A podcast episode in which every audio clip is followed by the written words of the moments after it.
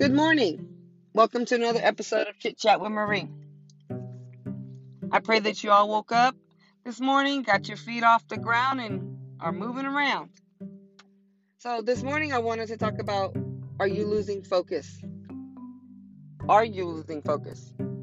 Do not lose focus on God, no matter what you're going through. He knows about this pandemic. He knows about what's this racism. He knows that people are unemployed.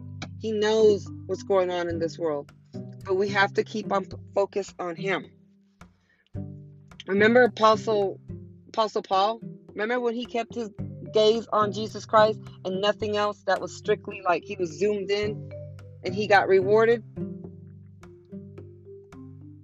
So don't focus on the wrong things. Don't focus on you not having money.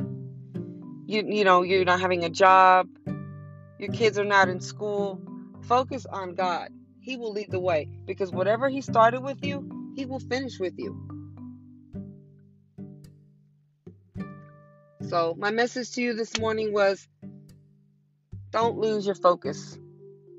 He is there and He is the only way. No matter what you're going through, good or bad, keep focusing on God.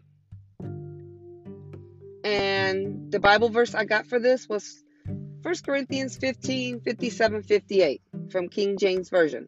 But thanks be to God, which giveth us victory through our Lord Jesus Christ. Therefore, my beloved brethren, be ye steadfast, unmovable, always abounding in the work of the Lord, for as much as ye know that your labor is not in vain in the Lord. Amen. So remember, don't lose your focus in God. Focus on Him. He got you. You know this. Don't let the enemy stir you away from God with all this pandemic that's going on and all the stuff that's going on in the world because that's going to happen regardless. So you have to keep your focus on Him. That's when you need Him more with all this stuff going around. Well, you guys all have a marvelous day. I love you all. Until we meet again.